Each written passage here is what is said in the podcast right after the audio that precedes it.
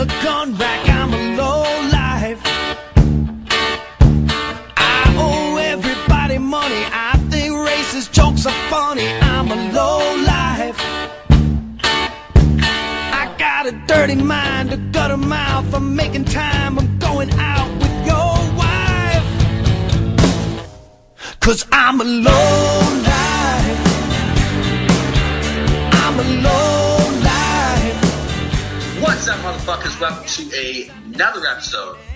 Life Motherfucking Chopper Podcast. Welcome to your motherfucking Friday, folks. We got another two fucking location podcast coming at you. We got a lot of shit to get into, and we got some build updates to bring you, as well as some funny shit that went down on this week's giveaway. You didn't fucking watch it yet. But before we get into that, let's go ahead and kick it off with these motherfucking sponsors. First up, we got Paughco. 50 years in the fucking game. They got frames, exhaust kits, they got hardtail kits, everything you need for your motherfucking Harley. Check them out at Paughco.com or Paughco Parts on Instagram. Hit them the fuck up. Next up, we got Chicken Fried Choppers, aka Chicken Motherfucking Rick. Head on over to chopshit.com for all your stickers, pins, patches, hoodies, and goodies. You know Rick's the man. He's got quick shipping, very attentive.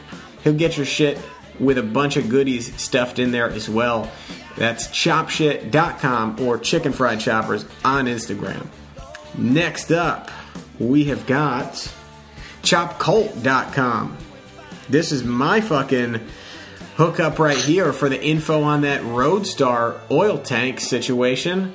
I hit up Lucky over on chopcult.com who had a build thread, and that's how I found him. So go make yourself a build thread so people can get in touch with you and you can find the information that you need. That's chopcult.com.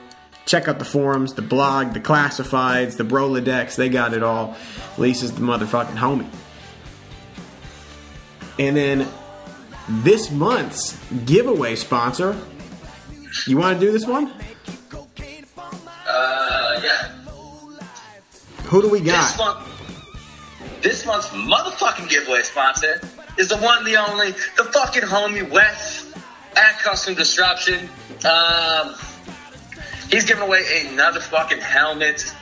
Uh, this will be the third one. Um, make sure you are following this motherfucker on Instagram. Oh, God, Do or what? Make me. Do not make me make another motherfucking video. You guys gonna lose your kneecaps. Seriously.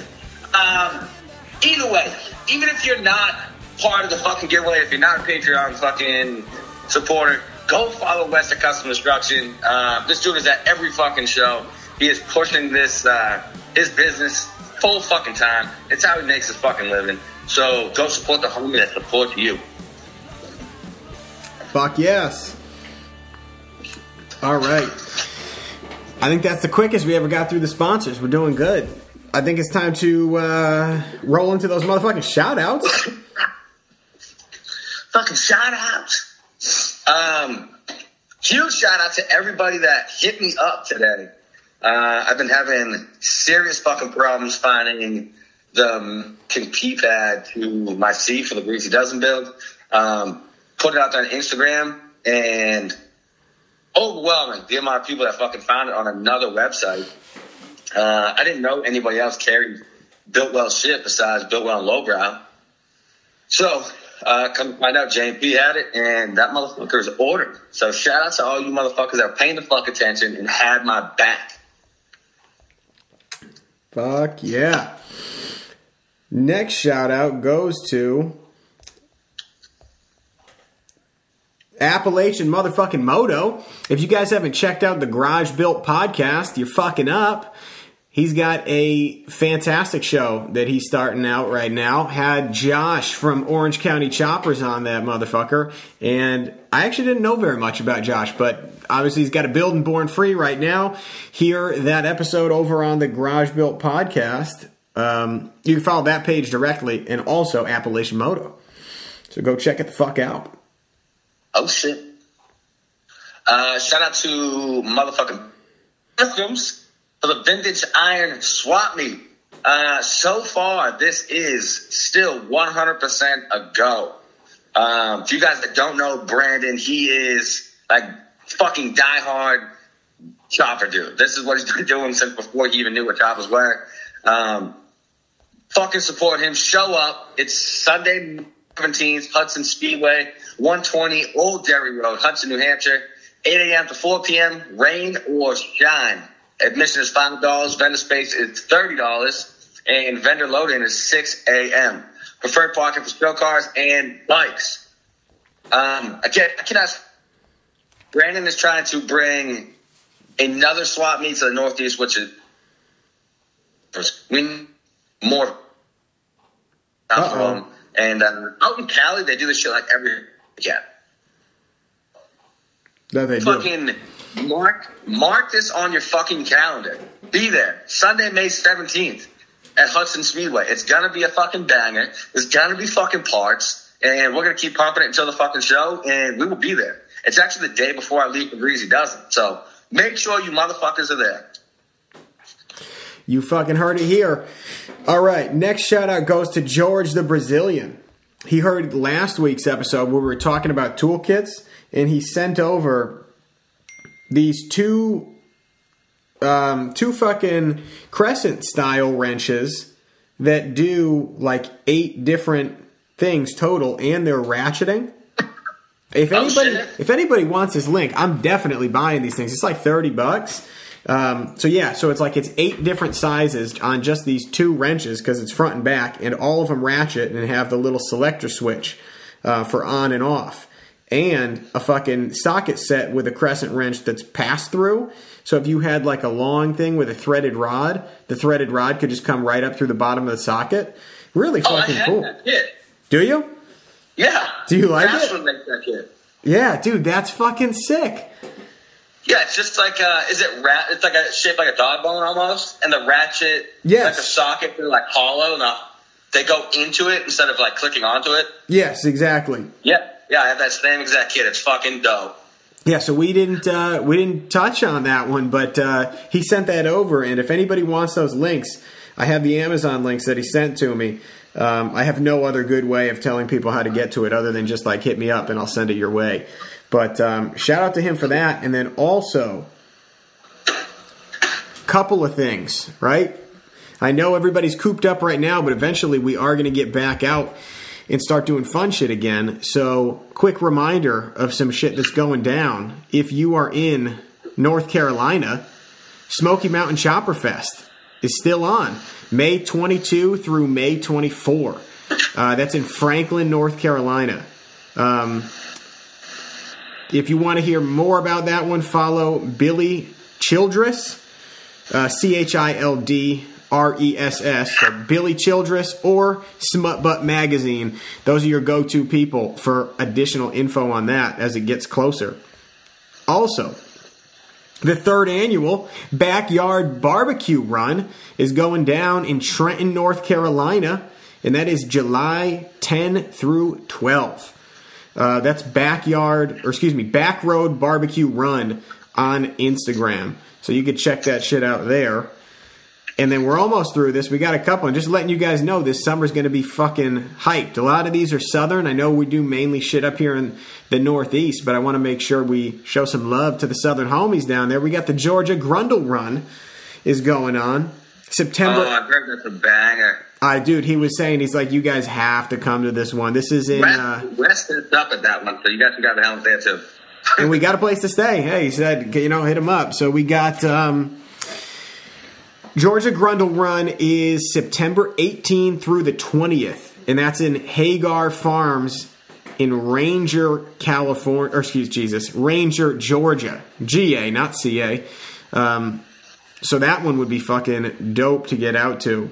And then last but not least, we got the motherfucking Twin Rivers Chopper Campout going down Oh, August. another banger. Dude, the, the flyer looks fucking sweet. we got um, go on on Instagram. It's Twin Rivers Chopper Campout, all one word, like fucking it ought to be. Uh, that's August 14 through 16. Twin Rivers Chopper Campout. Dude, I heard about Twin Rivers Chopper Campout, I'm pretty sure, on. Um, Riders on the Norm. thank you. Yes. Yeah, yeah. Yeah, so that shit's been going on for some fucking time. So that's just a oh, just a small subsection here of some cool shit that's going on this summer. Eventually, we are going to be back out and riding. And if you need those flyers or the dates, just shoot a message to the uh, to the page here, and and we'll get we'll send you the flyer if you forgot the name of the Instagram or whatever. And don't forget the motherfucking Greasy Dozen. Go shit. Fucking May 22nd to the 24th, Columbus, Ohio. It's a ride, a cookout, and a camp. Your boy will be there with the white trash fucking shovelhead. Uh, make sure you fucking pull up. It's going to be a blast. Dude, last year was fucking dope. This year is gonna be dope. I can't wait. All the homies are gonna be at that one. I'll tell you what, this corona better clear up because we got some fucking show to do. But I hear good things on that front, so I think we're safe. Uh, let's see. Shout out. I'm gonna everybody cover your ears because this one's gonna spark Loctite if I know Loctite. Uh, shout out to motherfucking Full with Wood back in the fucking game. The fucking original cracker from Florida. Fucking out of the pen. Evan C. Fullwood. Get up. attorney at law. This was the official attorney of the Low Life Job podcast. Dude, it's so good to have you back. Shoot this man a message. It's at Full with Wood on Instagram. Tell him you're fucking glad he's home and see how this motherfucker has been. We are having some technical troubles because we're trying to do this from two different locations, but do expect to hear from this man on the podcast uh, very, very soon. We are trying to get him on if we can make it happen um, with these fucking computers and shit. Uh, I got a motherfucking shout out to the homie Maddie, aka Fosmobile. Uh, just dropped the tank off for paint for my Greasy Dozen build. Um, about to wrap up everything else. Thought have the motor out and then fucking bring the frame and fender over. So shout out to him. Can't wait to see what the fuck my bike's gonna be painted as. So keep an eye on that. And uh, actually, matter of fact, I'm not putting any pictures up of that. If you guys want to see it, you're gonna have to come to fucking Columbus, Ohio. There you go. Uh, sh- let's see. Shout out to Arcadia Fabrications and Boring Garage because both of these dudes hit us up and asked about that tool roll in Loctite. Did you know what the deal is with this tool roll that we have? No. Discontinued. You can't buy it anymore. It's gone. Oh, They stopped fucking making it. So that uh, just sounded like a hit. Yeah, both of these people hit me up, and I was like, "How the fuck can you not find this? Just go on the goddamn website." So I go on the goddamn website, and I'm like, "Holy shit! They this is the best fucking product they ever made, and they stopped making it. I have no idea why. Super bummer. So if you heard last week's episode, unfortunately, the Low Life Chopper podcast is on the lookout for a new tool roll to recommend. So if you know of a good one, fucking hit us up." Uh, what the fuck else do I got? Uh, shout out to fucking Chopper Fisher and uh, Brittany. Um, went out to just a motherfucking kayak fishing. Uh, tried to make a video, not gonna fucking happen. Um, not set up for it, and ended up rolling my fucking kayak over in the fucking lake. Almost died. Oh, it's fucking Right. freezing. Yeah, your fucking boy made it. But uh, yeah, shout out to them. Uh, still had a great time, even though Mother Nature tried to fucking kill us. Uh, it was still fun. That's fucking dope. Yeah, I saw he posted that uh, a picture or a video of that, and he's and he tagged you, and I was like, oh fuck, these dudes are fishing already. Yeah, we're fucking crushing it. Love it, dude. Did you guys catch anything? yeah, I mean, it was super soaked. It's early, early season, but uh, I caught two smallmouth and he caught three smallmouth, and Brittany hooked up to a fucking slob of a fucking Smalley, and then ended up losing it. But yeah, we all did pretty good for being this early in the season. That's fucking awesome, man. Um, shout out to motherfucking Moto Campo Mag for coming through. He's seen how my Instagram has devolved into just pictures of my dog, and he hit me up about some fucking dog training tips. I appreciate the tips, homie. Oh shit. Let's Um, what else we got in here. Uh, bi- shout out to all the motherfuckers that scooped a Pharaoh Fabrication T-shirt. I appreciate the shit out of you guys. All of those should be delivered to everybody by the time you hear this. And on that same note, shout out to Chicken Rick for letting me know it's time to get my shit together and get stamps.com. So I finally got that, printed out a bunch of postage, and made it really fucking easy. So appreciate the support. Right. And uh, shout out to Uncle Charlie's Chop Shop, who got the only black and white one because it hit me, slid in the DMs, and he's like, "Look, I can't wear the navy, but I want to support." So I got a black one made for that motherfucker. What the fuck?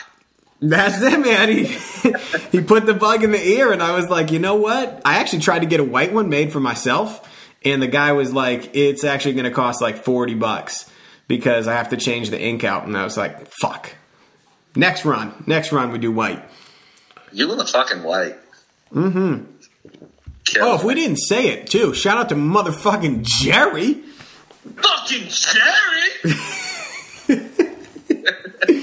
for sending the white tea through. Motherfucking white tea gang.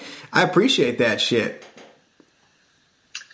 Yo, listen. On that note, I was talking about this on my fucking uh, live feed earlier. Um, motherfuckers, if you have means, support your homies with small businesses right now, because anybody that is paying rent on any kind of fucking brick and mortar right now could use your fucking help. Even you're just buying a t-shirt to fucking represent, or if you need something, fucking support your small business, support the guys that have been hooking you up through everything else. You know what I mean? Now's the time where they need your help. So whatever it is, whether you buy a fucking sticker pack or a fucking t-shirt or a pair of gloves, anything, anything fucking have small business. Yes, absolutely true. All right, motherfuckers, we are back and we are ready to answer some of your burning fucking questions. So, I think we're ready to jump in. Loctite, you good to go with this? Yeah. I just want to apologize for like if you guys hear anything in the background. I'm in the shop and that's my heater, so I'm not freezing my dick off. I thought this was like I was interviewing Christian Newman and I just got the welder going in the background and everything. hey, I'm sitting next to the shovel. It's very tempting to not be working right now, but I was paying smoke butts and drink my iced coffee. Yes. There you go. That's the only way to do it. All right. So, I mean, you and I are probably going to have them in a totally separate order, but let's see. For my first one, people want to know if Carole Baskin killed her husband. Fucking damn right she did. That fucking crazy bitch.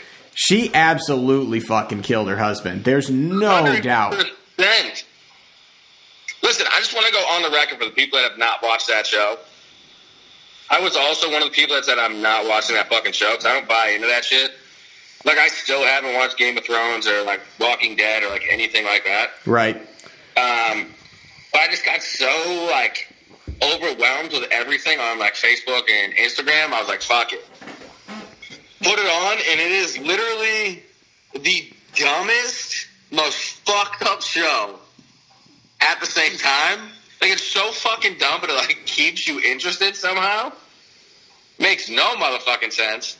But uh you know what it reminds me of? It was like Napoleon Dynamite. Yeah. Just a crate. It's like Napoleon Dynamite mixed with Trailer Park Boys. Seriously. So uh, yeah, if you got some fucking time to burn, watch it. It's funny. It's just fucking dumb as hell, but it's funny. It is the craziest shit. Yeah. So go check. Do, do yourself a favor during this quarantine and watch that motherfucking show. Let's see. Next up, we've got Steel City Blacksmithing. Oh shit, the homie. That's it. He says, Loctite, are you still thinking about making knives? Uh, I am. I do still want to get a forge. Um, probably not to do anything like on the level that he's doing, like twisted metal and shit. Um, I just have too much shit going on in my life already, and I'm really trying to get back to like um, my old hobbies that like I grew up doing, like hunting and fishing and hiking and camping and shit. Sure. So I'm trying not to add any more shit to my plate, but um, it definitely is in the future. I do want to get a small forge, and I do want to uh, make knives. Not to sell them. I mean, I'll I'll sell them to people, but like not to like as a business thing. I just want to do it as a hobby because I like knives, and I think it'd be cool as fuck to make my own. No doubt. And then he says, Grease updates on the Hudson Bay bike. So there are some updates on it. We might do that section at the end. I'm thinking we'll both give some updates.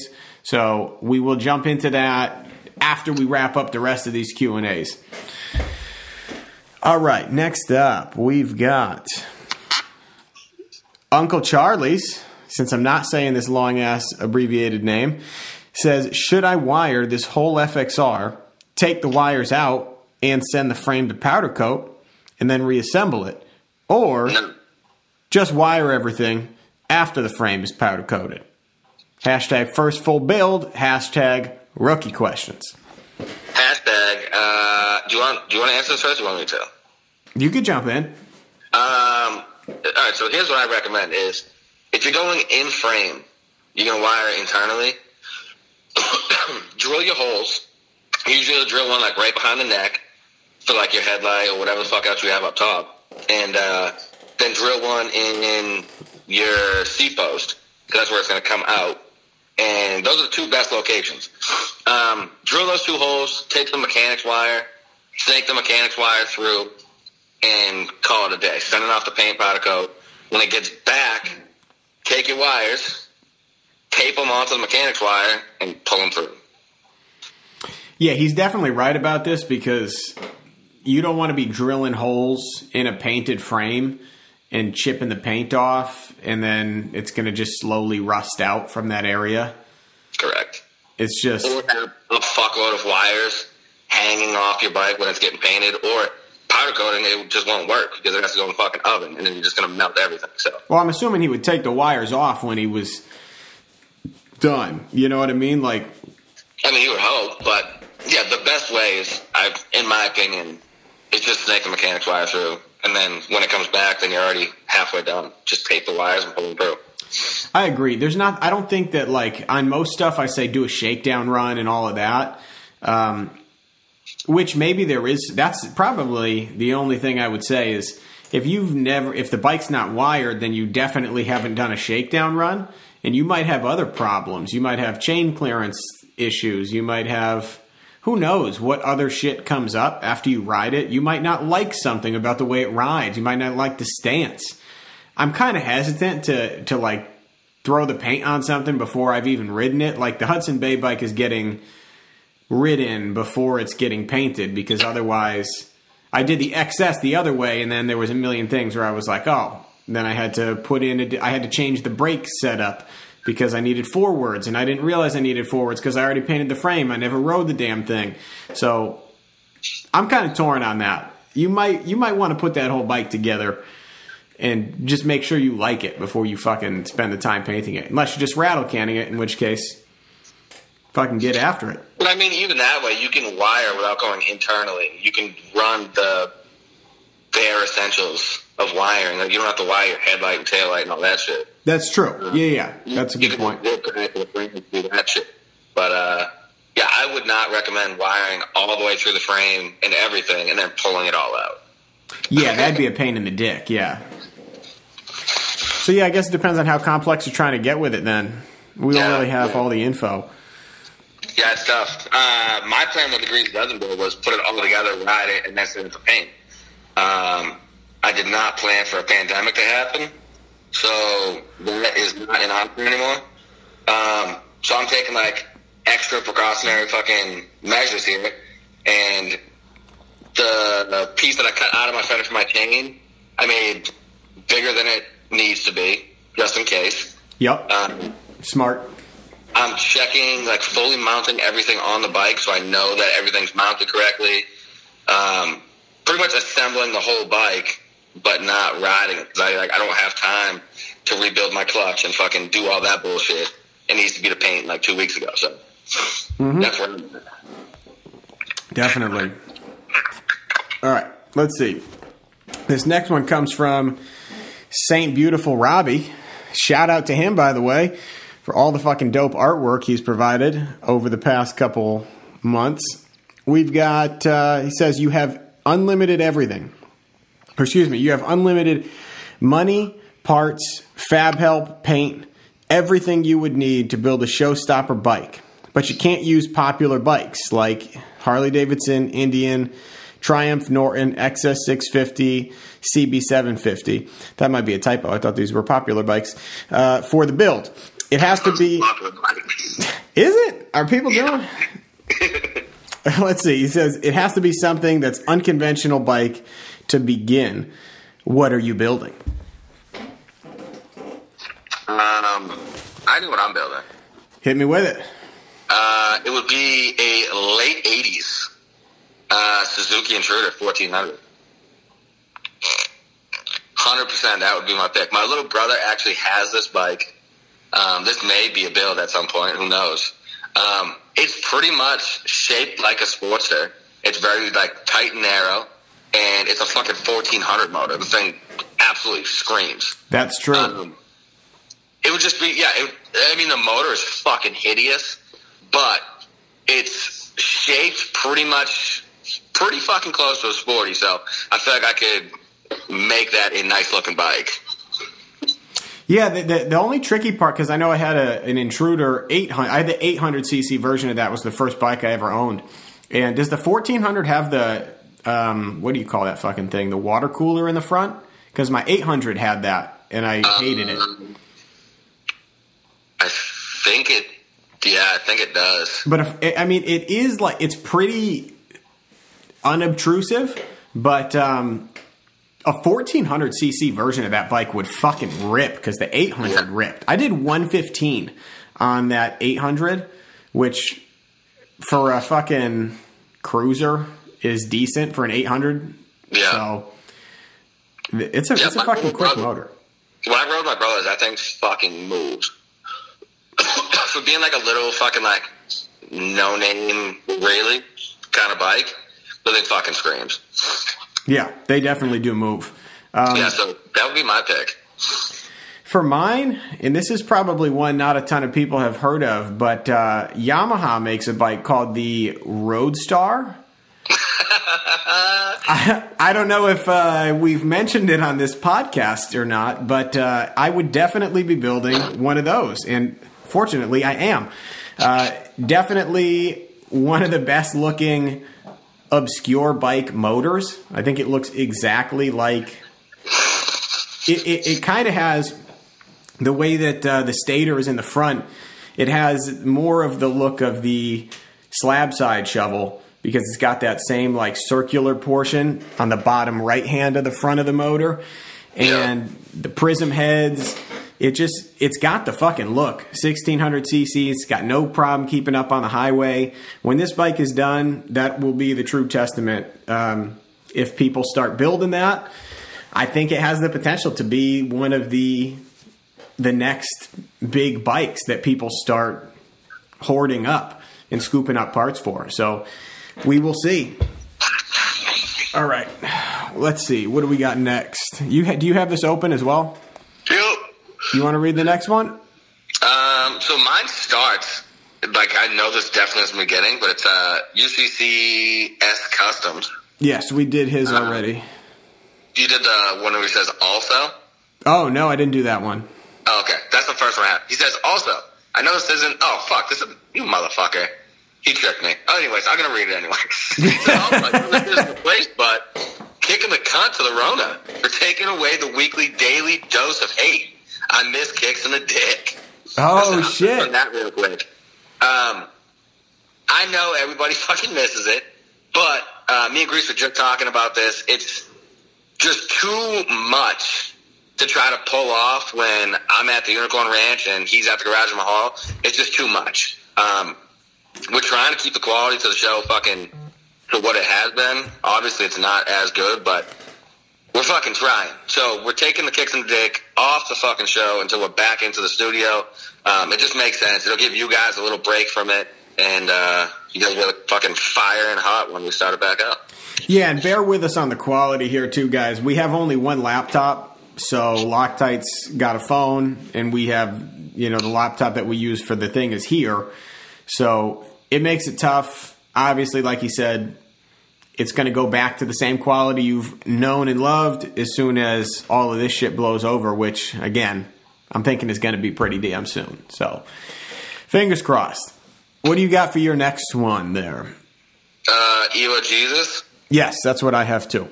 Go ahead. Okay, so Ewa Jesus says any general MIG tips and tricks. Working on 16 gauge steel sheet for a seat.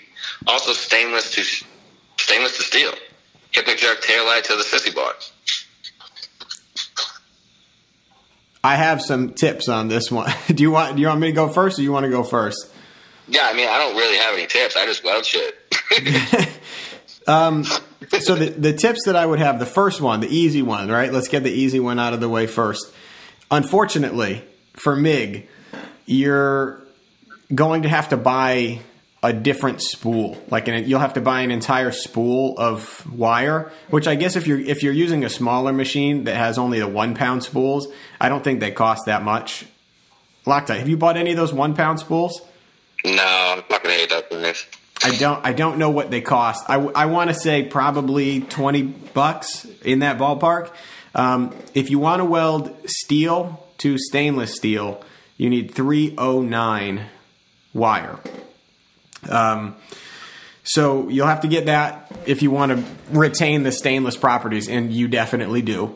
So don't not weld it with 309. If you can't get 309 MIG wire, go to uh, somebody you know that has a TIG welder, and ha- and they'll be able to get 309 TIG wire. It's a really common wire. Any welding supply shop would have it. Um, I just don't know how common it is for people to use it. How, how common it is for someone to stock it for MIG welding. Um, other tips, I would I say. on that real quick. Yeah, go ahead. Um, if I was in this position, I wouldn't be like trying to search out like all the wire and shit because I'm just I don't like to wait on shit. um, I would just take the taillight apart, drill a hole in it, and just weld a steel tab to my sissy bar and bolt the thing on. There you go. what I would do. but if I mean, if you try and do all that, then more power to you for fucking having the patience.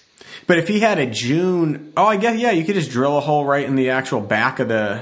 Yeah, because they come apart. Yeah, that's a good And point. take it just, just the housing and drill a hole through and just mount it. That's what I would do.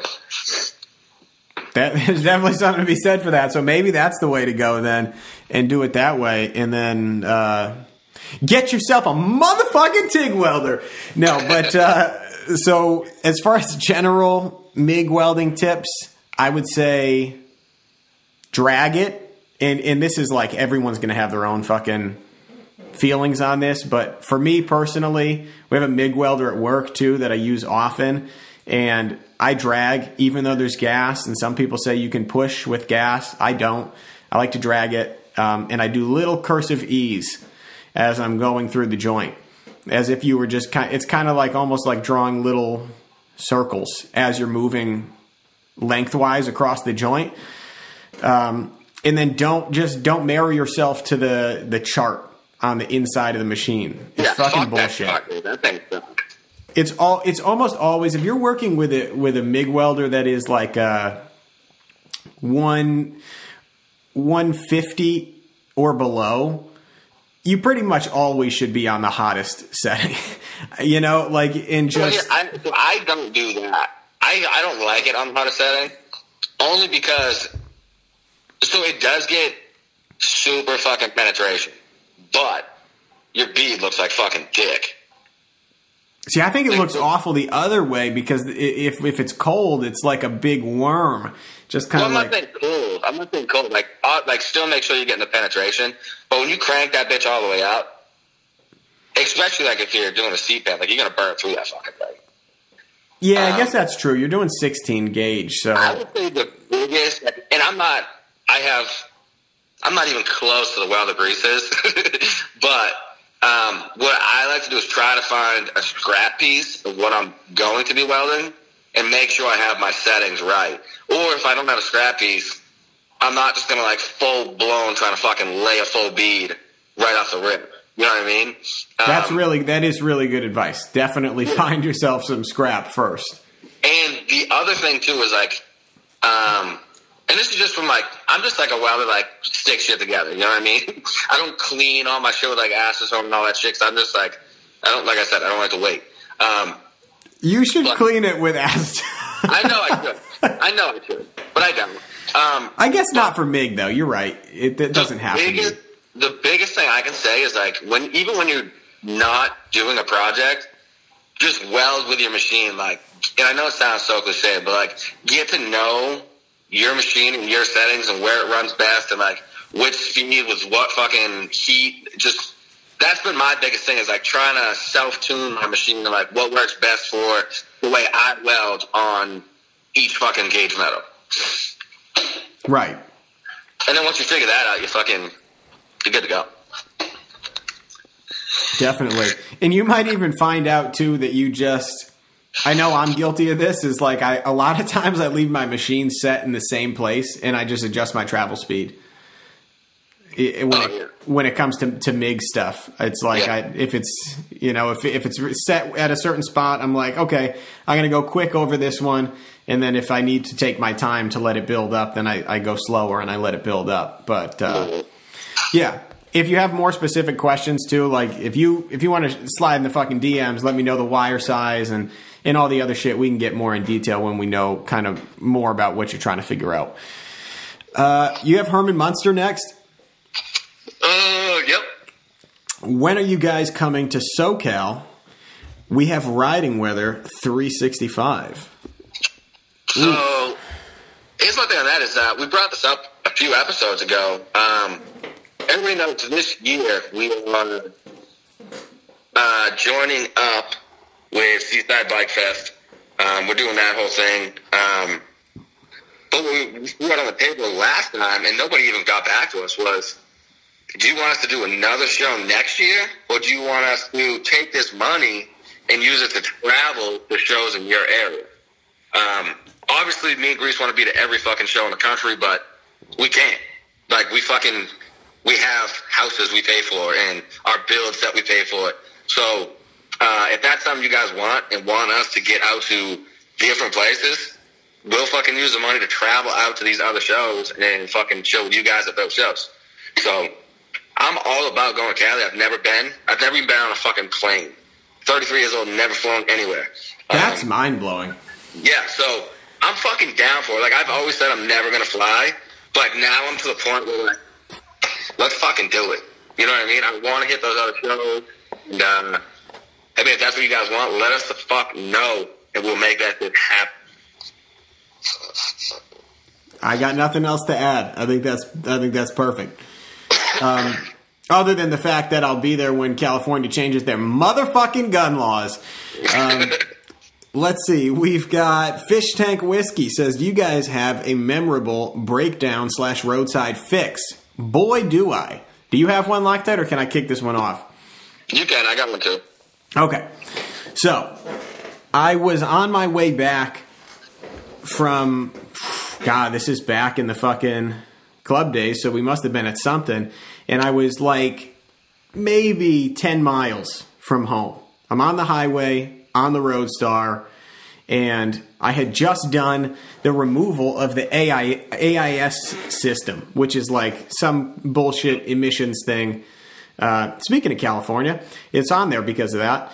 And they, so you could pull this thing out and it gives, the kit comes with these like plugs that you hammer into your motor, which seals off these things that used to like reroute the air into the exhaust, right? So I had just done the thing. I ripped the shit out of it. I'm coming back home from a ride and one of the plugs falls out. So all of a sudden there's a there's a gaping hole in the side of the jug and it's just popping like a motherfucker and just like the highest decibel. It sounded like gunshots coming out of the motor. Right, so I pull over on the side of the road. I'm very, very new, maybe one year into riding at this point. So I have no fucking idea what is what really is going on here other than the fact that the AIS system was ugly as fuck and I just wanted to rip it off. So I'm like, oh Jesus, how do I delete this thing? So there's this huge motor, excuse me, huge hole in the motor. I go over to the side of the highway and I grab a stick from the woods and I come back. I had that tool roll with me. So I had my, and I kept a hammer in it because I'm, I'm a terrible mechanic. And, uh, I take a stick and I hammered a stick into that hole in the motor and wedged it so it was like fucking smashed in there. And I rode that bitch home and she purred like a fucking kitten. And it got me back. And later I smashed something else in there that's still in it to this day. So it all fucking worked out. That would. That's it, man. That'll get you home. Sticks will get you home. What do you got? Um, so I think somebody asked this question before, and I don't know if I said this same story, but um, I was on my way to, I think I was meeting Brandon and Astroman, all those guys, to ride out to Worcester, and uh, noticed my rocker box cover had a hole in it. Um, so every time my bike was on, it was just pissing oil out of the top of the rocker box cover. Fuck. Yeah, so I stopped at um, a little convenience store and grabbed one of those stirring straws. Like Yeah. a straw that you stir like your coffee with. Yeah. Uh, went outside, lit it on fire with uh, my lighter, let it like, melt and drip all the way around that hole, and I kept building it up like I was welding with plastic, and ended up sealing up the hole by melting a fucking straw on top of it. And to this day, that straw is still holding that fucking hole shut On which bike? On the hood rat. Wow, dude. That's amazing. yeah. That is fantastic. So how's that for some roadside fixes, motherfuckers? two very two very competent roadside fixers right here. fucking A, right? Let's see. We've got this next one comes from Whiskey Eye. The motherfucking homie. By the way, shout out to Whiskey Eye. Sent over a fucking pack of dice for me to fucking wreck some CeeLo games once we stop Yeah. quarantining. I forgot to fucking shout her out. Yes, big shout out to her. We didn't forget you. yeah, listen, I was having a terrible, terrible fucking day today. Could not fucking find my P pad for my bike. Um, spilt my fucking coffee off my fat bench when I was trying to make a mount. It was just a fucking bad day. And uh, my wife texted me a picture of a package, so I went up to the house and uh, opened it up. There was no name on it. Yeah, that was that was trippy. I was like, who the fuck sent me a package? Open it up. It's a set of dice with a fucking unicorn engraved into it. oh, that's fantastic. Yeah. And I was like, there's only one fucking person that loves me this much. And so I hit up Whiskey. I'm like, hey, did you send me some dice? And she's like, yeah. And I was just, I was fucking super pumped. Like, put a smile on my face, made me laugh. And uh, so I appreciate the shit out of her doing that. Absolutely. She is the best. We appreciate it. She says every time I become overwhelmed by being stuck in the house, I go in my backyard and I scream really loud. Do you think I'm upsetting my, the neighbors? So I'll say this. It depends on what kind of screaming you're doing. If you're just like going out screaming like a mad woman, kind of fucking crazy, probably pissing the neighbors off. Um, if you go out and like scream like a really loud moan, like you fucking having sex, that's not bad. Maybe you should switch it up to that if you're not already doing that. Let's see.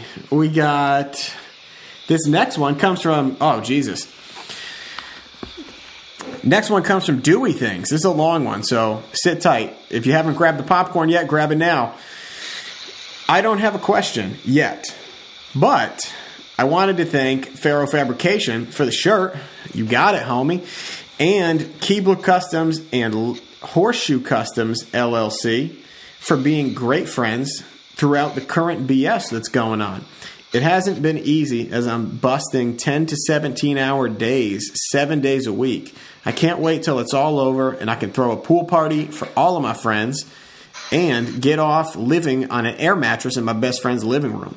Hard work and mental toughness pays dividends. 603 mentality forever. Fuck yeah. That's the homie right there. We appreciate you, man. You will get through it. And those guys are fucking great dudes. Great dudes to have around you.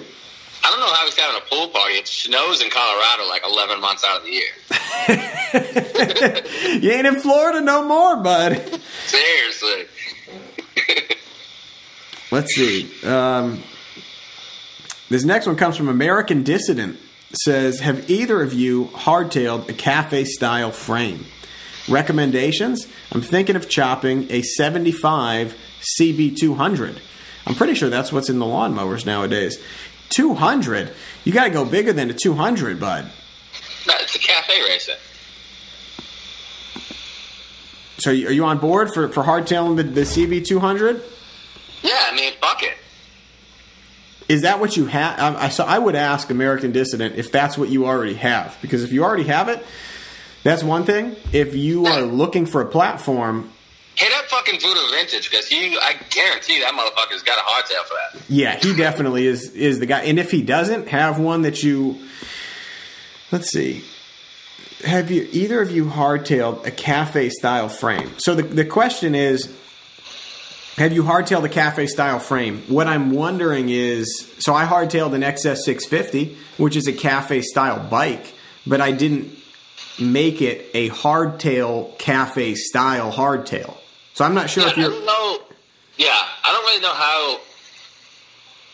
I don't know how you do that 'cause it's like two different frames. I feel like you would end up doing it the same way people do when they do rigid struts, right? Where you would just end up making a hard-tailed cafe, but it wouldn't look that different from the stock frame. It would basically be the stock frame with maybe like a a hard, you know, like some people sell just a loop. They sell like the 180 degree bend. Yeah, but it would be weird as fuck because usually you would have the swing arm and the loop gets mounted up above the swing arm. But if you're having that, then your seat post is gonna, well, your seat where your seat pan is is gonna be dropped dramatically lower. Yeah, so I think we kind of need more information on this one. If you're if you're trying to hard if you're asking about hardtailing, making like a chopper style hardtail on a, a traditional cafe racer, then yes, everybody does that with CBs and XSs, and that's it. Are those cafe races? What's that? Are those cafe races? Yeah, oh, absolutely. Not not once they're hardtailed, they're not, but but when they start, they are. Huh. I did not know that. They got that flat style. I mean, especially the CBs. CBs is like the the quintessential one. Um, cafe style frame. He's referring to a cafe style frame, wanting to make it a traditional hardtail chopper frame, not just a hardtailed cafe. Oh, okay. So he did answer this. Um, yes, we Oh, have. yeah, yeah, fuck yeah, run it. Yeah, Voodoo Vintage. If you're looking for who to get it through, go to Voodoo Vintage. He has awesome ones. And if you're in the New Hampshire area, hit me up because I could help you put it on. Um, Do you have me at a Mitch? no, I don't. I didn't see it. It might be might be down lower on mine. You want to read that one next? Oh, uh, it's not a question, but whatever. He says, "Why isn't Hit the boss got many kicks in the dick lately?" Fuck that. Uh, I know we haven't done many kicks in the dick lately. Uh, the next one I have is Grumpy J, 1976. The reason why I'm building a fucking swing on bike. Oh, this is the guy, huh? Um, he says, when wiping your ass, do you fold the TP or just ball it up and hope for the best? I I kind of like fold it over and then like ball it after I fold it. Yeah, see, I'm a very like neat folded. I need it to be folded into a perfect square. Then you get one wipe, then you can fold it into a rectangle and you get another wipe. Oh, I never double wipe it. No, that's outrageous. Well, if you fold it, you could. I don't. I don't want to take the chance. Like then you, you get in a habit, and then you, you all of a sudden you end up at a place with like one ply, and you're trying to double wipe, and you're like, I've just always done it this way, and then you're rubbing shit on shit. look, look, look, you got to take out like a solid two foot section of toilet paper. Fold that bitch up so it's into a perfect square. Wipe, then you fold it again. I think I'm doing origami now. Yeah, I feel like you're making like a crane that's filled with shit. you got me second guessing my life. But I make a square, wipe, fold it again into a fucking rectangle, wipe again. Listen, toilet paper is on the fucking fritz right now. I know. I just so I guess we can both agree that anybody who's like just grabbing at some paper and then just throwing it back there like they tried to grab ones out of their wallet too quickly, that's outrageous and nobody should be doing that. Take some time, fold it correctly, make sure you have enough layers there. If it's one ply, I'm taking the whole roll and just wipe my ass once with the whole roll.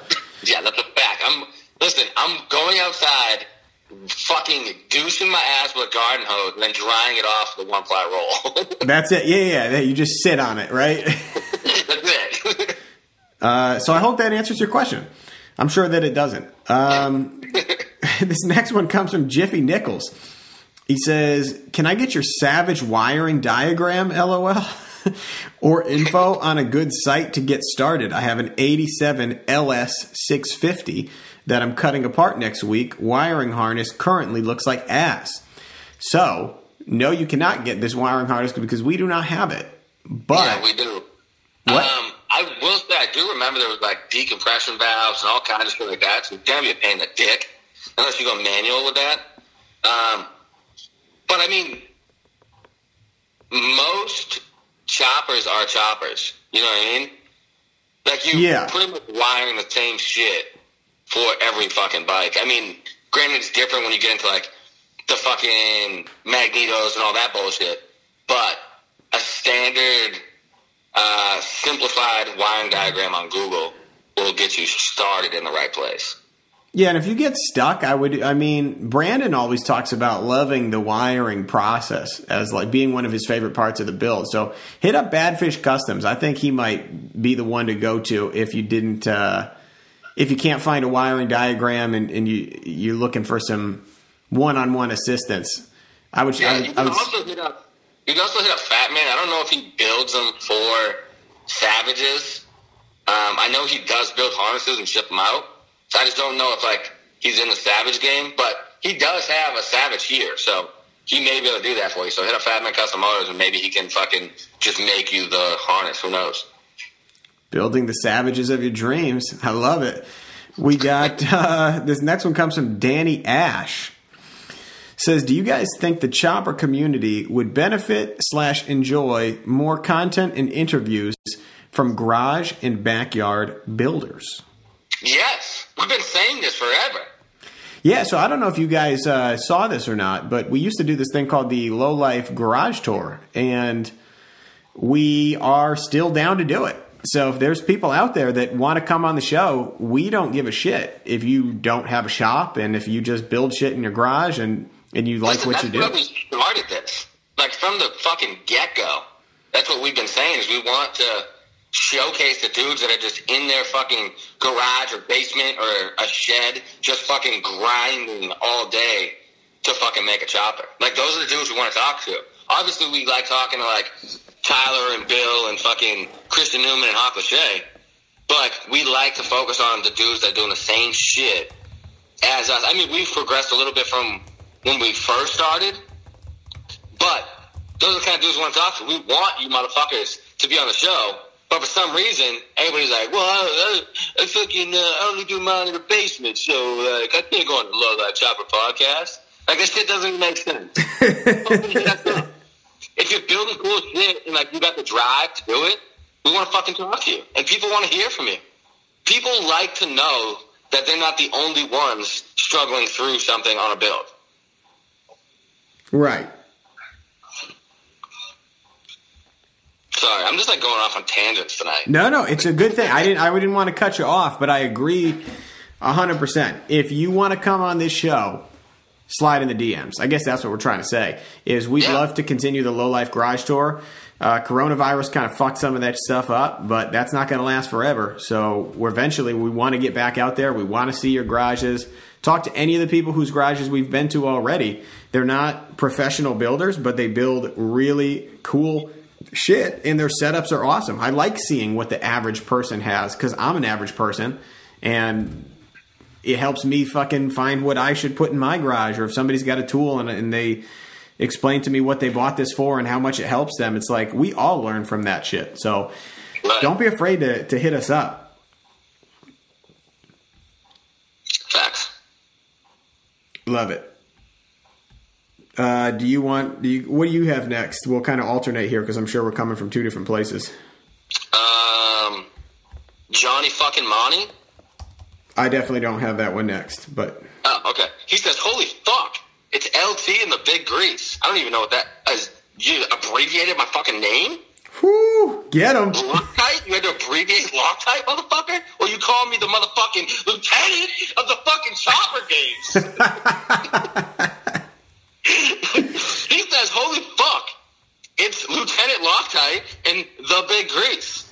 What kind of regular or specialty tools would you guys recommend to a new builder? Uh, something that would give us a head start and keep, oh, would give us a head start and help in the future. Take it easy and party on, motherfuckers. So we'll start in the beginning. Uh, well, actually, I guess it's just one question. What fucking kind of regular or specialty tools do you recommend? Something that will provide now to make their life easier and will continue to be helpful down the road. All I already know what yours is, so you might as well just get on with it. Huh, yes. So, specialty tools. It's hard to call. I mean, they are tools. They're just big tools. Uh, two things. First one, Fab Table. Super handy to have. It has made my life so much fucking easier. Being able to clamp shit, weird shit, down to it, um, and always have a good Can add on surface. that when you're done? What's that? I'm going to add on to the fab table when you're done before you go on to the next thing. Yeah, uh, yeah, just being able to to clamp awkward things down and have a, a level, flat surface where it's easy to ground anything to it has been a game changer for me. Um, you go add on to that, and then we'll move on to the next thing. Uh, so just with the fab table, I just want to say, like, not a lot of people. So when you think of a fab table, like everybody thinks like the same fab table that like um, Grease has and motherfucking Jerry has. Um, Jerry has that table too. Yeah.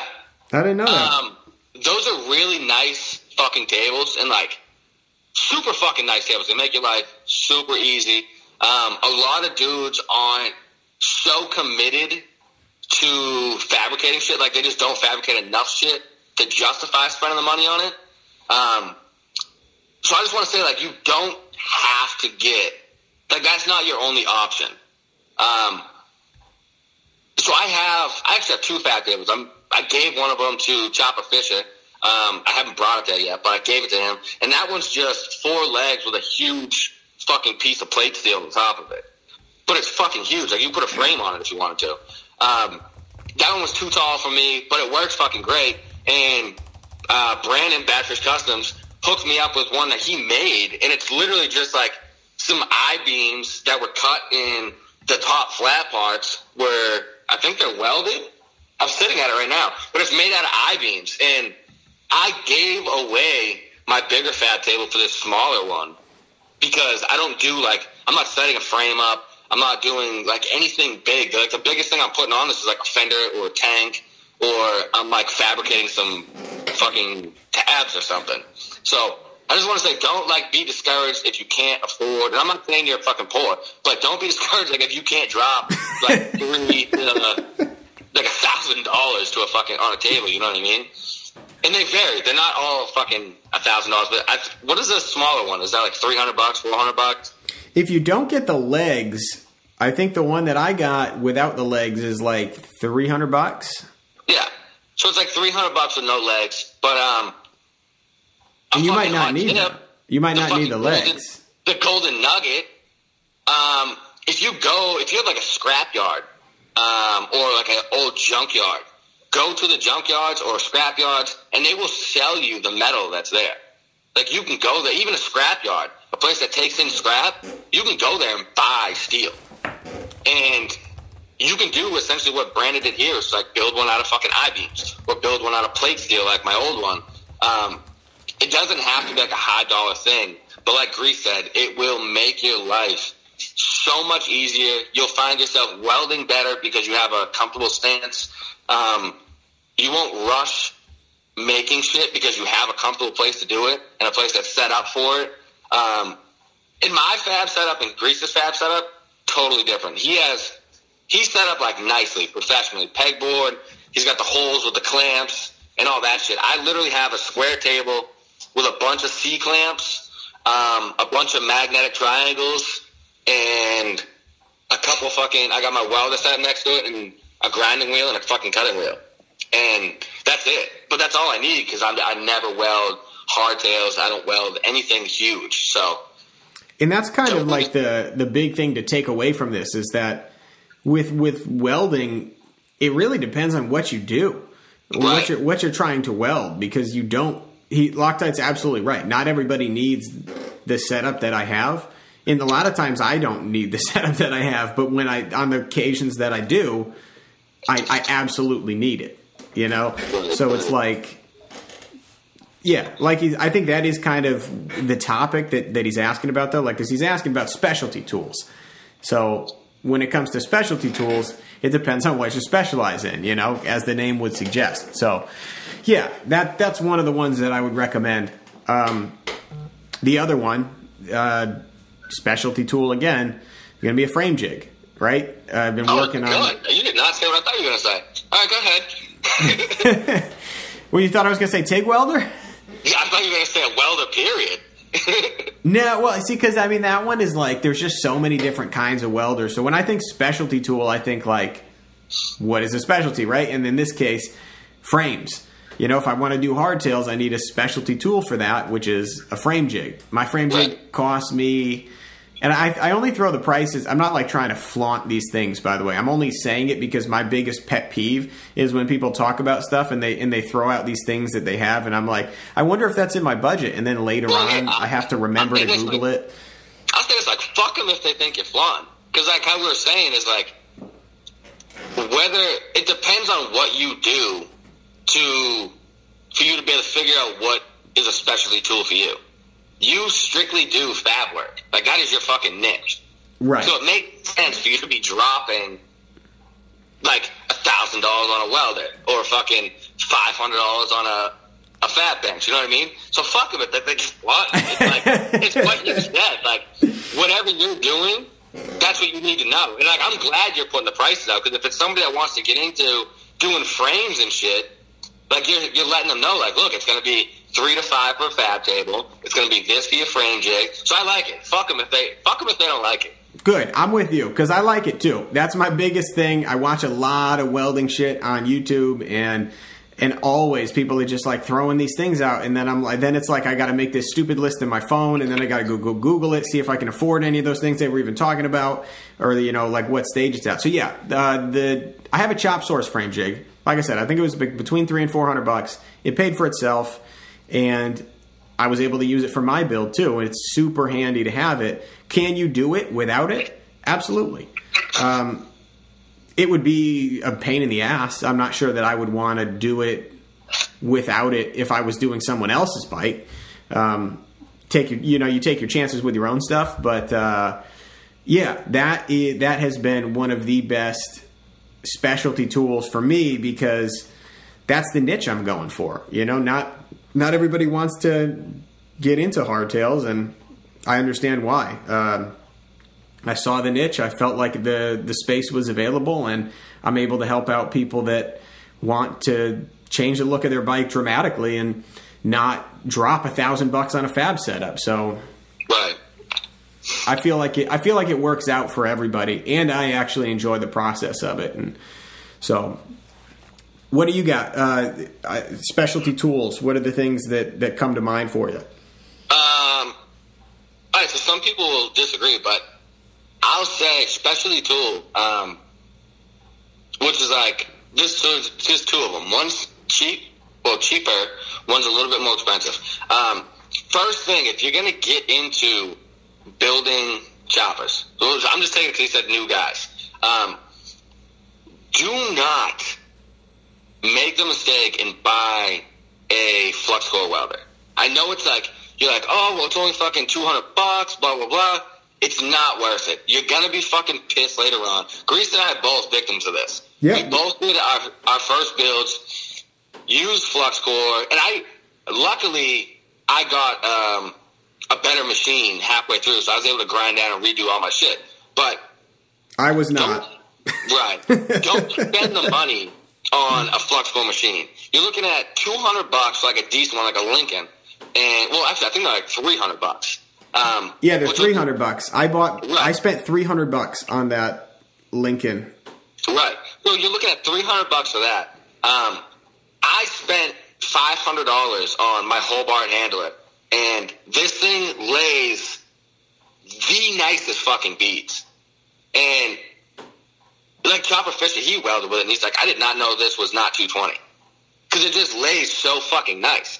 It sucks to like dish out the 500 bucks, but talking about something that's going to be good for you in the beginning and in the end, having a MIG welder, even if you graduate into TIG later, having a MIG welder is fucking key. It's going to make your life so much easier. You don't have to worry about finding someone to weld shit for you. It's going to make you a better builder in the end. Yeah, I feel Um, like everybody should have at least, uh, you know, a 120 volt gas fed MIG welder, just just as a, I mean, as a homeowner, absolutely, but then also if you're into bikes, just why not? Yeah. Why not have that? make. Um, I mean, like my dad, like my dad just rides bikes. He doesn't build bikes. So, like, I wouldn't be like, hey, dad, you should buy a welder. So it just doesn't fucking make sense. Like, if this is what you do or what you're getting into, just buy a fucking MIG welder. And, like, you don't have to buy the most expensive fucking welder. Like, I do this shit pretty fucking regularly. And it's not just me. Like, Fat Man uses this welder as well. And I only, I dropped 500 for my welder. And, like I said, it welds great. And I think it was like, I mean, I already had a bottle, but I think to get a bottle, it's like a hundred and, it was like 180 bucks for the first time or something like that. That was for me. Yours was cheaper. My, that was for me to buy it. Yeah. Oh yeah. Yeah. So I'm to buy one. You're gonna 180 bucks, and that's like 40 bucks to fill it after that. After your first fill up is free, but I'm saying forty dollars every time you fill it after that. On a MIG welder, I don't use that much gas. Um, so that would be the first thing I recommend anybody to buy. The second thing that is a great fucking thing if you're gonna get into building choppers, because you don't just like I guess some people do. But if you don't, if you get like sucked into like, like this drug of fucking building bikes, um, you're not just gonna build one bike. You're gonna be buying old shitty bikes and all this bullshit. So the best tool that I can recommend is buy. Hold on, do I even have? one? Fuck. I was trying to get mine, so I can just tell you what mine, the name of mine was. Um, but anyways, buy a fucking compression gauge. Ooh, good call. It's gonna be. It's it, they're really not that fucking expensive. You can get a kit, and uh, I don't fucking remember the name of it, but it comes with like a few different attachments, so it fucking screws into a few different bikes. Um, actually, I think it covers all the bikes. Um, but that is going to be your fucking saving grace because you may have a motorcycle now, but if you enjoy building that bike, you're going to buy more bikes. And you're going to be a cheap fuck because you know how much money you're going to spend building the bike. Um, so compression gauge is 100% you should fucking buy that. Yeah, that is solid, solid advice, and it's not a lot of money.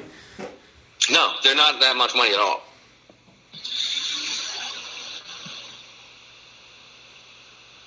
I'm trying to think if there's other specialty tools.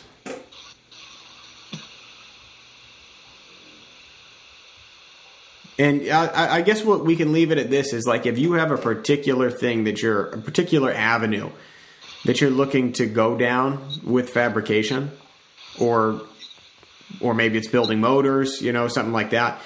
Uh, shoot us a, a direct message, and we will help. We can kind of guide you from there because it's hard to Yeah. know. Like it's hard to speak generally about things Yeah. that are designed for specialty. It's so tough. Because, like, if you go in your garage and then go in my garage, it's totally different. You know what I mean? Like, I have two toolboxes and two carts, and you know what I mean? Like, there's just a lot of fucking shit compared to, like, yours. You have, like, a whole pegboard set up, you have fucking um, the fab table, the fucking um, frame jig. So it's, like Grease is saying, it's completely up to, well, it's completely about what you're trying to fucking do. Yeah. So, like like he said, you know, just let us know. We will um, try to help you out further from there. All right. Let me pull this back up. I'll do my next one. Comes from AJ Farrick. He says, "What's the deal with dual shield welding? Is it a special setup you need, or is it just running flux core wire through a gas lead? Do you have to reverse the polarity like straight flux core setup? Is there any real benefit to it?" So, whether or not. whether or not there's a benefit to it depends Hey, on. one second. Yep. Will you answer this? I'm going to run outside and take a piss. Yeah, yeah. Do you think?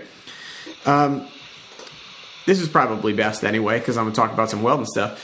So, when it comes to whether or not there's a benefit, the reason people do it is because theoretically a hotter weld and to reduce spatter. So, like you're going to see dual shield flux core for people that are building bridges, heavy, heavy construction, structural welding. Um, you would not see dual shield flux core for welding on motorcycles. You certainly wouldn't see it for thin gauge anything. It that no one does it. Um, to give you a, a better sense of it, um, there is specialty wire for this. It's not just taking flux core wire and running, you know, C25 gas. You can use C25 gas for this, or you can use 100% CO2 for dual shield, but you need to buy specifically dual shield flux core wire. And I've never seen it smaller than 045, which is pretty fucking big. Um, I've got a we run a, a Miller Matic at my current job, and I'm usually welding around like 20 to 21 volts, which is super fucking hot. It's a 220 volt only machine, and I run 045 at work because we're welding things that are like quarter inch. Sometimes these uh, these weldolets that we're putting on the pipe is super fucking thick. I don't even run dual shield on that. I've considered it, you know, convincing them to like maybe try out a dual shield setup, and maybe we will go to that at some point. Um, but it's really only for super heavy industrial shit. Um, and my understanding is that it would be uh, electrode positive.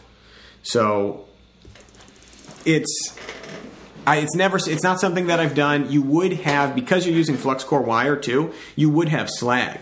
It would be like stick welding, right? So you would run a MIG bead, and there would be a coating of slag over it. You would hit it with a chipping hammer. It comes off really easy, but there is slag on it. And as the saying goes, if there's slag, you must drag. So always you're gonna you're not gonna push it really. Um, so yeah, I, I hope that answers the question. I'm not sure what it is that you're considering using it for. If you can write in and tell us, I could let you know if I think that there would be a benefit to it. But I can tell you right away that if it's motorcycle stuff you're looking to do, don't don't even bother. It's it's never going to be necessary. Most frames are eighth inch thick tubing. You're never going to need um, dual shield flux core for that type of thing. But if you're building, you know, a carport or you're trying to do some other heavy industrial stuff, it can definitely be a lot faster than stick welding. And when it comes to the, the benefit of it, that's really what you're talking about. Guys who are doing production stuff, they really don't want to be running, you know, eighth inch 7018, taking all fucking day to run a bunch of welds. They'd rather just zip through it with dual shield flux core instead. All right. We got Into Kink covered in ink says, How many chickens would it take to kill an elephant? My goodness. That's a great question. It is. Uh, I think the answer is all of them. Uh, I would have to say that it would have to be a pretty tough flock to uh, take down an elephant. Yeah. I will say, I watched five chickens that I have here back when we had five of them, and I watched them eat a cicada in about a thousand bites, and it stung my soul. it was very difficult to watch. I will still occasionally have nightmares about it, and I can't even imagine watching a bunch of chickens trying to eat an elephant. So, next question. You want to re- You want to jump into one of these here? Uh, I'm trying to find one that we haven't done because now I'm reaching all the ones that you read already. All right, I'm on to the next ones here. Uh, you might have be- uh, better info on this one. I think you've mentioned this before. What is the best rain suit from Sammy Kristoff? Um, all right, so this is a fucking tough one. Um, rain suits are fucking great to have, but they are not that good on motorcycles because um, rain suits aren't fucking designed to be doing 65 miles an hour with rain smashing off them, and also they're not designed to be being pressed up against a fucking exhaust pipe. Um, I've never had a fucking rain suit last me more than one ride. Oh shit! Um, but uh, a solid rain suit that I use for riding and for everything else I do, hunting, fishing. Um, it's made by Frogg Toggs. Um, you can buy, so they make like a, a cheaper version. I don't want to say cheaper, but it's cheaper, so that's fucking money. Um, at Walmart, and it, that one's not bad. It's not terrible. Um, but they do make a better one that's a thicker canvas at like your more like prominent fucking sporting goods places. Um, so yeah, Frogg Toggs is what I use. Um, I mean, you could always. It's tough. Um, I've seen some guys like they'll put their rain suit on and then put something over it, like a pair of pants or something, and that'll make so you don't burn it, or fucking wrap something on the inside of your right leg. Anything really. True. Um, it's just the exhaust that fucks it up on you. But Frogg Toggs is a pretty solid company. I like them. The only other recommendation I would make, and this is just my general rain suit for like camping and shit like that, is um, the the military. It's have this thing. It's called ECWCS, which is for extreme cold. What is it? Extreme cold weather clothing system, and the exterior, just the exterior, right? Like this this thing is like it's a whole multi-layer system. Don't don't worry about all the insulative stuff. You're just looking for the I have that sleeping bag, by the way. it- yeah, it's good shit. I mean, the, the insulated, like if you had the whole ECWCS suit, you'd be fucking warm, you'd be waterproof, you'd be everything. But as far as just looking for a rain suit, um, I should mention up front, if this is a deal breaker for you, this stuff only comes in woodland camo. Um, so if that's a deal breaker, then ignore this completely. But I have the jacket and the pants, and it is super, super fucking waterproof. I absolutely love it. Uh, it works on the bike too. You're, you want the generation one. They have three generations of this thing. So if you were to go on eBay, just type in ECWCS Gen 1. Um, it's alpha sizing, right? So like small, medium, large. So it's not like in the pants are the same way, small, medium, large. Um, I love it. It. It's fucking super fucking waterproof. It's Gore-Tex. I don't know. I don't actually. I didn't mention that. Yeah. So it's Gore-Tex. This is the cheapest you will ever find a Gore-Tex jacket. It breathes really well. It's got zippers on the armpits and zippers on the legs. Uh, it's not made for motorcycles, but if you can find a way to keep your leg away from the exhaust pipe, because like Loctite said, you will burn it. You'll burn anything, quite honestly, except for like jeans, I guess. But um, ECW CS, type in your size, try to snag yourself a jacket. The jacket's worth having anyway if you live in a place where it fucking rains all the time, like the Northeast. Um, but yeah, definitely scoop up a pair. You should only pay. You shouldn't pay more than fifty bucks for the jacket, and you shouldn't pay more than 40 bucks for the pants. I think I found the pants for 20 bucks and the jacket for 40. Um, people on there trying to sell the jacket for 200, don't pay that. That's outrageous. You can probably find this in an Army Navy store as well. Yeah, you definitely could. They also jack the fucking price up though. They do. Um, another good one is a Carhartt suit. Oh yeah, that's a good Um, point. So those aren't perfect. Like if you're in a fucking torrential downpour, the Carhartt suit's not gonna fucking help. Um, but if it's just like a light rain, like just like raining, like a normal fucking rain, um, a Carhartt suit is pretty fucking good. If you um, that that I think we talked about this before. Um, that weatherproof. I mean, what the fuck's that shit called? That spray that like you can get for your boots and shit. Oh yeah, I can't remember what it's called, but I know. waterproofing spray. Yeah. Um, so the Carhartt fucking jumpsuit is like it's like a canvas type material. Um, so if you spray that down every once in a while, like obviously don't do it if it's fucking raining out and you're like, oh, well, this is gonna waterproof. That's not how it works.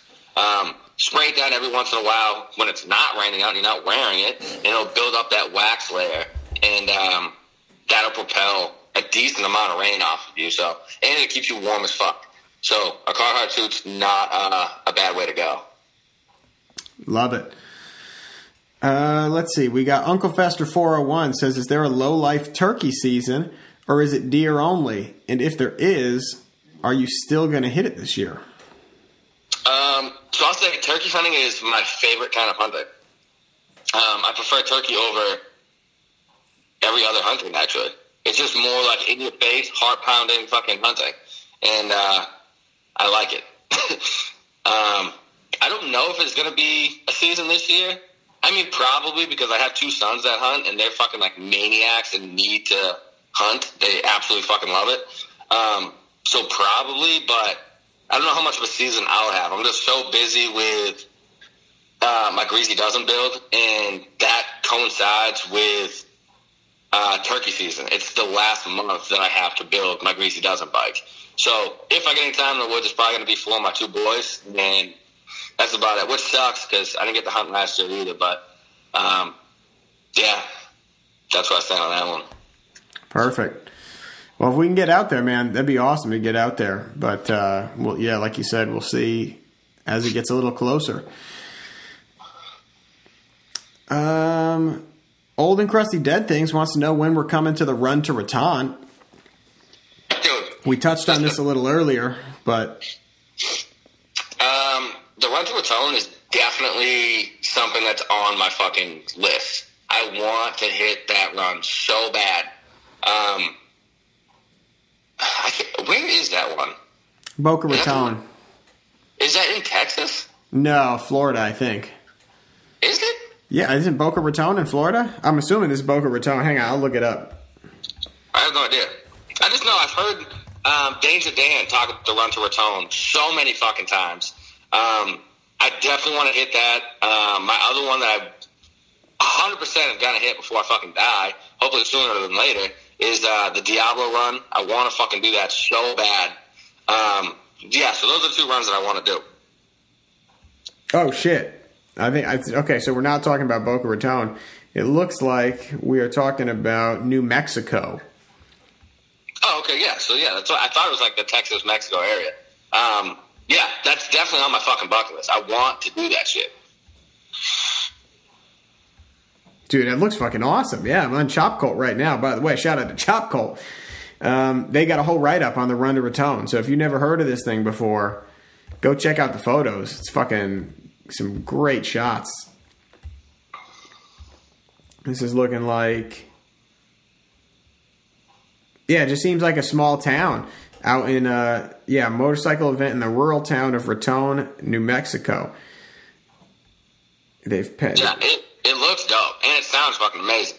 Danger Dan has covered it uh, a few times, so if you haven't, if you want to hear about it, fucking hit up Danger Dan's um, podcast and check it the fuck out. love it. I think I think uh, mm, I could be mistaken, but I think Rob, the crazy gentleman, also did the run to Raton. I could be wrong, but I feel like he did. I would. It would not surprise me at all to hear that. Um, let's see. We've got Rusted 350. It says best hammock for camping. Loaded question, bud, for sure. Yeah, that's a tough one. It is. I'll just put it this way. Um, I have a Warbonnet. I like the Warbonnet, but I'm sure that other people make hammocks that are equally good. The only thing I'll say is if you can try, if you can get in an 11 foot hammock, I think you'll be more comfortable. I've said this a lot of times, just because you tend to want to lay like on a diagonal, and the shorter the hammock is, the more difficult it is to to lay diagonally because it just gets tighter, tighter on your shoulders. Um, I'll just throw out a couple of companies. Uh, there's obviously there's Warbonnet, um, Dutchware makes them. Hammock Gear makes them. Sea to Summit makes some super light ones. Uh, DD hammocks. They're in uh, UK, but they make some some decent ones. Um, Ticket to the Moon makes them as well. I'm trying to. I hope I didn't leave any of the major ones out. Um, that's all the that's all the big ones that I can think of. All the big people in the game that are making them. Like I said, I have a Warbonnet Traveler, the XL, which is the 11 foot one. No bug net, no nothing. Um, you can get bug nets that go on any hammock. So, like I said, look for an 11 foot one and look for one with a ridge line on it too, structural ridge line. That's going to make it easier to set it up and harder to get like a. It's going to make it easier to get a good consistent hang every time you put it up. Um, or slide in the DMs and I'll, and I'll explain all it. I, I won't go through the whole thing just because uh, it'll take too long. But we'll, we'll get you into the right one, one way or another. Let's see, what else do we got here? Last one says You're stuck on a desert island and you can only bring one thing. Did Epstein kill himself? this is from Born Again Choppers. What what better way to end it? That's fantastic. I love these ones where you don't read the end ahead of time and then you just get surprised as you read it. So, fucking got me, bud. Uh, did you read the one from Harleys and Headaches? No, I didn't see that one. Oh, uh, he says any plans to do some 4XL hoodies. So here's the thing with hoodies. Um, we did hoodies once, and they cost so much money to ship out. Like it was a lot to ship those fucking things out. Um, I tell you, your boy's got a stamps.com membership now, though, so I might be able Yeah. to do a little better Yeah. on it this time. Rick was telling me some shit about like Rick has some fucking tricks, and uh, so maybe if we can get the hang of that, um, I'm not opposed to doing a hoodie run again because I fucking love hoodies. Uh, I pre- I wear hoodies year round, so I'm not opposed to that. Um, if you want a 4XL hoodie though, you need to pay the fuck attention, and when we put out the pre-order, you need to say you want a 4XL hoodie. You also got to pay the fuck extra because I just did a run of some shirts for the Faro Fabrication shit, and Yeah. it costs a lot more for a 4XL than it does for the fucking regular Anything ones. over two X is extra. Um, but I mean, we're not like we fucking say all the time. We don't make money off of these shirts. We sell enough shirts to cover the price, and then the rest of them go into the fund of whatever the fuck we do for you guys. But um, yeah, if you want a 4XL hoodie, you need to let us know when we do the pre-orders because we order. The pre-orders the only special orders we do. After that, we order a select amount of like the average sizes that sell because we're not going to buy 4XL shit and then just hold it for two years because nobody wants 4XL. Um, so custom size like that, just pay attention when we put out the pre-orders. Let us know like, hey, I want this size, and we'll order the fucking size for you. Just know it costs a little bit more, and that's it. We'll fucking make it happen. Um, I think we are due to do another fucking shirt. Um, Yeah, we should I- we should definitely I do it. I got a local guy for printing now. The guy who did the Faro Fabrication stuff knocked it out of the park. So I say, Yeah, I'm gonna talk to Rick. I'll see how many low life shirts we got left. Um, but I'm not opposed to doing a hoodie run. I'm actually I'm down to do a hoodie run. I want to probably fuck. I don't know. Me and Grease will talk. Um, I got some ideas, so we'll talk about that. But just make sure you pay attention, and when you see the pre-order thing, let us fucking know. Done deal. All right. Um, build updates. We'll do this. Hang on. Where are we at right now? Yeah, we're in good shape. We got about an hour, 40 minutes in. So, um, build updates, we'll do that real quick. But because I hate doing it at the end because we always forget, before we jump into those build updates, let's give a quick shout out to some of these motherfucking sponsors. We got Babes, Bikes, and Beards. Amy Lynn Arrington and Chris Pizzo holding it fucking down for the Chelsea, Massachusetts area, and also sending out all the best dice in the fucking land, keeping the CeeLo games flowing when these bike nights do start. Uh, the girls put on bike nights, like I said, in the Chelsea, Mass location. What is it? Polish Political Club, I think. Uh, they're going to put out the info on that. So check out at Babes Bikes Beards on Instagram. So follow these motherfuckers. These are the coolest girls to know in the fucking moto community. So give them a follow and keep the eyes peeled for the fucking bike nights. Next up, we got Lowbrow Customs. Everything you need for the road ahead since 2004 still holding it down, still shipping stuff during the pandemic, still having every motherfucking thing under one roof. Tyler's the homie. Check out his episode, Milwaukee Murderer. Great guy, great story, great company. Um, we got Deadbeat Customs. Everything you need to die this summer at the motherfucking Deadbeat Retreat. Steve is also the homie who puts on the Deadbeat Retreat. Like I said, great guy, and he's got a new shop opened up in Tewksbury. I haven't had a chance to check it out. I can't wait to get there this summer. Um, head on over to deadbeatcustoms.com, Deadbeat Customs on Instagram, and give the man a follow and buy your next shit from him. He's got pretty much everything that uh, that you could find online. I'm sure he can get his hands on it if he doesn't. Uh, we've got Faro Fabrication. Well, shit. We talked a lot about setups that we've got when we were doing the the question about specialty tools, but we got a couple of jobs coming in lately. I got a wheel repair for Astroman that I've got to get to. That's an Invader wheel with a cracked spoke, so that's going to be a fun one to put back together.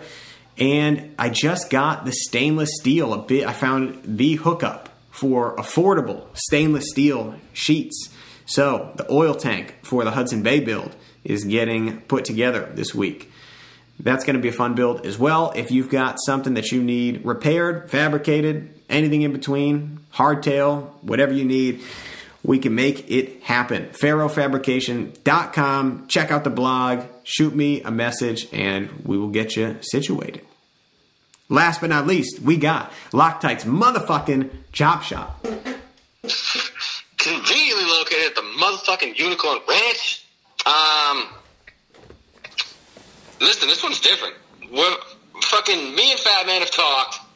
Um, we're slowing it down a little bit. Um, it just comes to the point where we're like so fucking consumed in other people's bullshit that we don't have time for our own bullshit. Um, we are still taking in jobs, but it's like select jobs. Um, we just don't have any interest in time in like doing dumb shit anymore. To be like fucking frank with everybody here. like we'll do like cam jobs and fucking motor jobs and full builds and shit, but that's pretty much it. Like you can hit us up if you need something done, um, and we'll talk about it amongst each other. And if we decide to do it, we'll fucking do it and hook you up. Um, if not, then we'll get you pointed in the right direction to get it done. Um, we're not trying to like fuck anybody over here and like just like not help anybody out.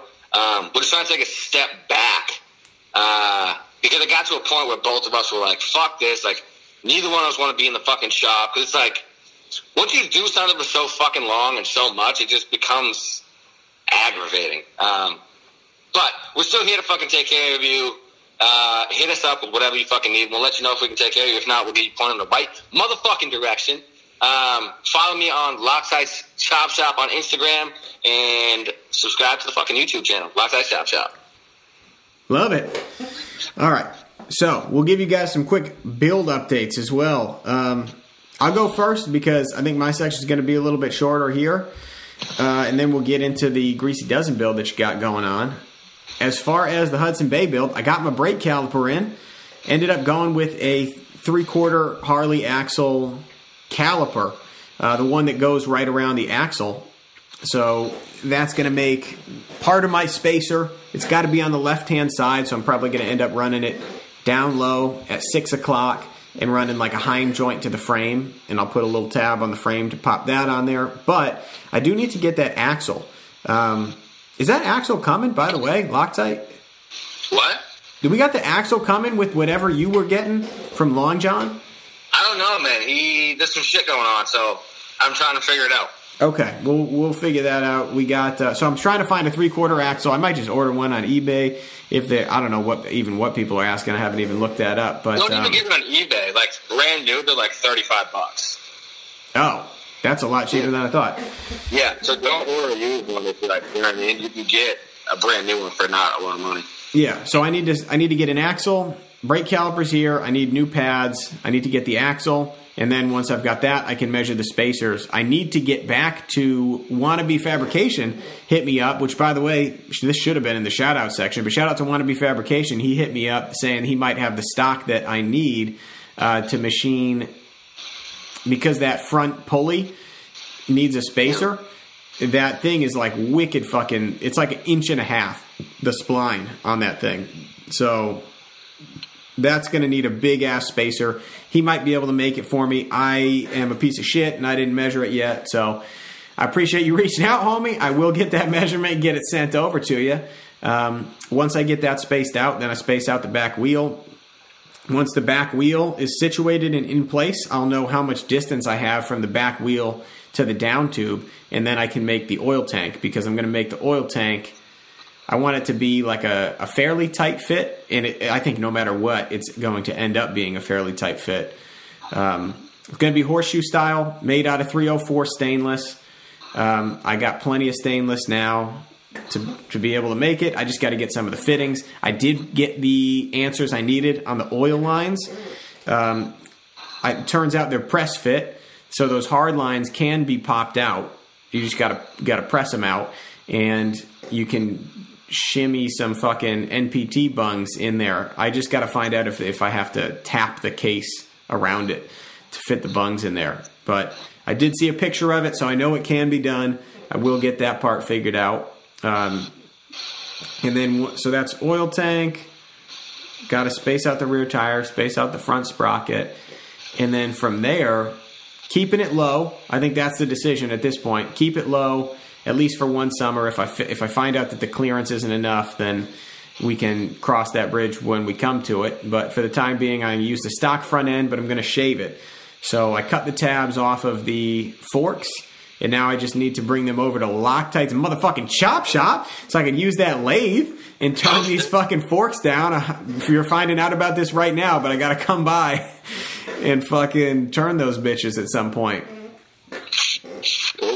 Um, so I got to get those turned down, and then once that's all squared away, it's time to start making the seat pan. I still don't know what the deal is going to be for the seat. I might have my little brother do the upholstery and maybe even wrap the fucking thing. He's building one right now for the uh, the sporty that he bought from Fat Man, and it came out pretty fucking nice. He's about to do the, the final wrap, but all the foam shaping looks pretty fucking sweet. And quick tip for you motherfuckers out there who are wrapping your seats: make sure he wrap, he did all the foam, and then he wrapped all the foam in gorilla tape because I just saw a picture. I don't know who posted it, but somebody kneeling on their Cobra seat, and it was just pooling water out from the inside. Fuck. What's that? That's fucking insane. Yeah, terrible, terrible. Just like a big fucking sponge.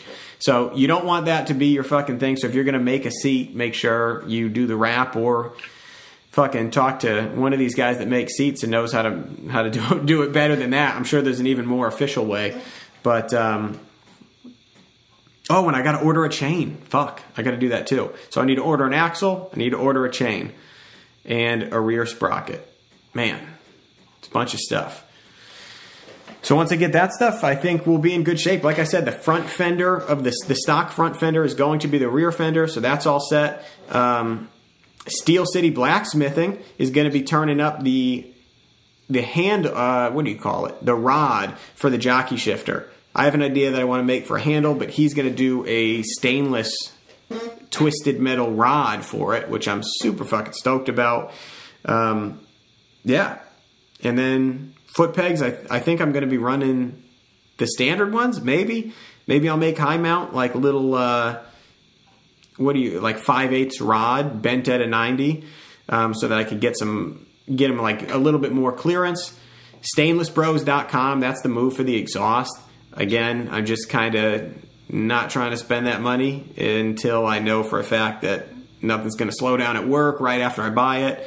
So that's kind of the boat that I'm in right now. But once the rear wheel is situated, it's right onto that oil tank and that's that's about it. That's what I got planned. That's the updates on where it sits right now. Uh, what's the deal with this Greasy Dozen build? Um, so I finally got the U-Pad. Uh, I talked about that earlier. Um, that order should be here in the next couple days. Um, I think I have my bracket. Uh, well, the tabs I think I had the idea, and well, actually, I got it all cut out. I'm just not sure if I'm definitely going to run it um, to connect my fender and sissy bar at the top. Um, so I'm in good shape for that. Um,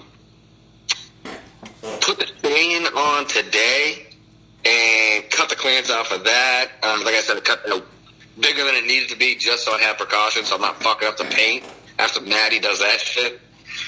Um, and pretty much after that, after I get that P pad and get these mounts done, um, it's time for a full fucking disassemble, pull the motor and trans back out. Um, gonna do a once over on the frame, just uh, clean up anything that I ground down, and pretty much to try to make the least amount of work for Matt uh, as possible. And then uh, the rest of it's going to paint. And then I begin on ripping the motor down, regasketing the entire fucking motor tranny. Um, and then when it's ripped apart, I'm going to clean all that paint off, repaint it uh, back to the stock color that it's supposed to be, um, or colors, I should say. Um, and that's fucking pretty much it. Uh, once it comes back, I will at the fab, um, my footboards, which is easy. I just have to make a bracket for them. Um, so I can even do that when it's gone. Uh, and then I have to put together my front end. So just a bunch of little shit. Uh, once it's to paint, I'll be much fucking happy. I'll be sitting in a pretty good place. And then um, I am ordering the rest of my parts hopefully next week. So it'll be brand new rims, brand new tires. Um, the footboards. They're not actual footboards. I'm making them footboards though. Um,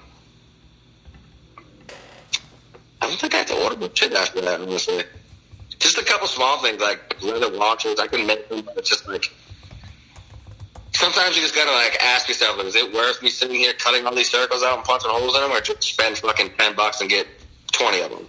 You know what I mean? Right. um, so yeah, that's where I'm at. I still have to figure out what the fuck I'm doing for bars. I have absolutely no idea. Um, the one to get uh, wannabe fabrication hit me up, said he's down to help me. Uh, Old Man Motors said he was down to help me. So I'm just not sure what I'm doing yet. I don't know if I'm going to make my own bars. I have a fuckload of bars here that I could easily make my own set.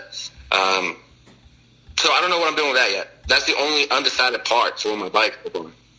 But other than that, I'm in fucking good shape, and this bitch will be in paint hopefully by the end of next week. The entire bike will be there. So. Yes, dude, that's fucking awesome. Yes, and for you guys that have not been following the build, um, like I said earlier, you can follow me at Loctite Chop Shop. That's my personal Instagram. But uh, I have no idea what the paint is for this bike. I have not a fucking clue. All I know is that it's candy. And then last night, he shook like a jar of silver metal flake. So I have no fucking idea. That's what I know. Um, so I'm as excited as other people that have been following the build from the beginning. Um, I hate doing it, but I'm I'm really not posting any more pictures. I'm gonna take a couple more pictures before I rip it down, Boo. and then that's it for the pictures until Gracie does them. Um, I'm a firm believer, and I feel like Instagram has ruined shows a little bit. I mean, it's helped the chopper community a lot because it brings people together, but it ruins shows because you can literally see everything right on a fucking computer screen. So I'm hoping that I've gained enough interest with this build and with it being completely out of my realm and something I would never build, that people will fucking come to Ohio and check it the fuck out. So that's the logic behind that. Well, at least the thinking. I don't know how much logic is in it. I can understand that for sure. Good deal. I think that's all I got for right now, man. Are we missing anything? Um, I don't think so. All right. Well, if that's the case, listen, this virus is slowing and it's ending this bummer. So clean up those bikes and get ready for this motherfucking summer. oh, and this is for the ones. Hopefully, you caught the live feed earlier of the giveaway. Oh man, get him again. But it's Friday, motherfuckers. Don't be like Josh and don't get your ass blown out. Follow the ones that support you, motherfuckers.